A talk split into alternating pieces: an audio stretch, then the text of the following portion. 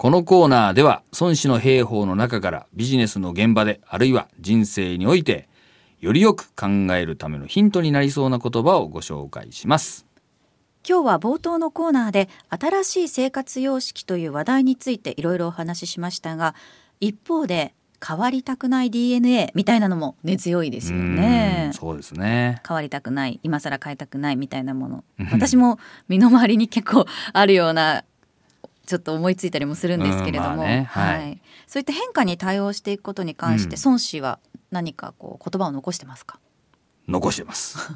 何でも出てきます、ね、何でも出てきます。ご紹介をね、はい、してみたいと思いますが、えー、こう言っております。それ兵の形は水にかたどる。水の甲は高きを避けて低きに走る。兵の勝ちは実を避けて強を打つ。水は地によりて甲を制し、兵は敵によりて勝ちを制す。故に兵に情勢なく情景なし。うん先週もねあの水が出てきましたけど、うん、今回も水ですね。水なんですね。はい、これどういうことなんですか？まあ軍の形はこう水にね例えることができるぜということで高いとこから低いところに流れていくっていうことですね。はい、これは、えー、戦争でいうとその実を避けて強打つっていうことで実っていうのはですねあの敵がたくさんいると思ってもらっていいんですけども虚っていうのは敵の守りが薄いところですね。だから敵の守りが厚いところを避けて、えー、こう薄いところをこう行くとかね、まあ、そういうふうにいうわけですよね。そして、はい、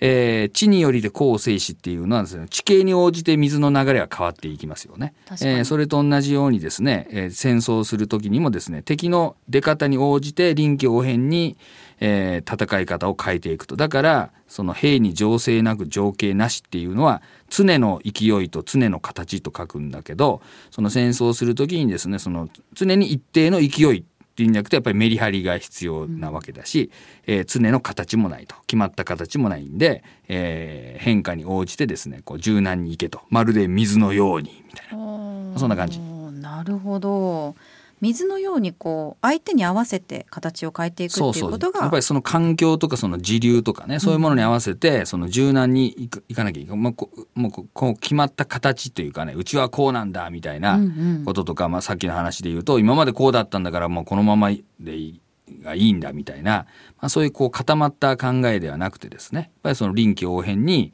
えー、変えていくと、まあ、水っていうのはそういうもんだよねと。やっぱり企業というか、まあ、会社とかもそういうのに乗っ取っていかないといけないっていうことですよね。まあやっぱりその変えてはいけない部分と変えなきゃいけない部分が当然あって、うん、もう何でもかんでも変えりゃいいっていうもんではもちろんないんだけど、はい、やはりその状況が変わればですねやっぱそれに応じて合わせて変えていくっていうことができないと、うん、やっぱり時流から外れていくことになりますよね。あそうかその時流から外れてしまうとやっぱ企業として生き残っていけないっていうことになってしまいますもんね、生き残っていきづらいといいますか。まあそうね、はい、そのこう一定のお客様がいない限りその存続ができないわけなので、はい、何でもかんでもまあトレンドに乗りゃいいってもんじゃないけど、うん、やっぱりそのよく言われる老舗企業なんていうのもそうなんだけど老舗で100年200年続いてるっていうけど同じことをただ同じようにやってるわけじゃなくて同じものなんだけどやっぱり時の変化に合わせてねやっぱりやり方変えてったりとかするわけじゃないですか。うん、今で言うと例えばその老舗企業が通信販売をねあのネットでやるっていういや当然その商売のやり方変えてるわけですよ。だからこだわった商品そのものは変わってなくても売り方自体は変わってきたよねみたいなことが当然あるわけですよね。だけど昔はそんなのなかったわけだからとにかくお店でしか売りませんよみたいなこと言ってたらやっぱりそのコロコロナでねあの自粛で外出禁止みたいなことになったら太刀打ちできないじゃんみたいになるじゃないですか。はい、やっぱりこう飲食店もデリバリーに行くとかね、うん、まあ、そういうものとか通販で何かやってみるとかいうのを臨機応変にやっていくということも必要になりますよね。なるほど。まあ変えられないところと、うん、まあ変わっていかなくちゃいけないところっていうのも見極めてそう対応していかなくちゃ。だからどんだけ時代が変わったりね周りが変わってもそのうちにしかできない自社にしかないというようなものは変えちゃいけないわけなんだけど、はい、しかしそれ以外のところは別に変えたっていいわけなんでね、えー、そこはこう柔軟にあのやっていくっていうのが大事なんじゃないですかね。今まさに本当に大きな変化にね世間も世界も直面しているわけですから。変わってるしその、ね、うん、過去に例がないっていうかようなこう変化なわけなんでやっぱりその状況に応じてですねやっぱ変えていくっていうのは非常に重要じゃないですかね。そうですね、うん、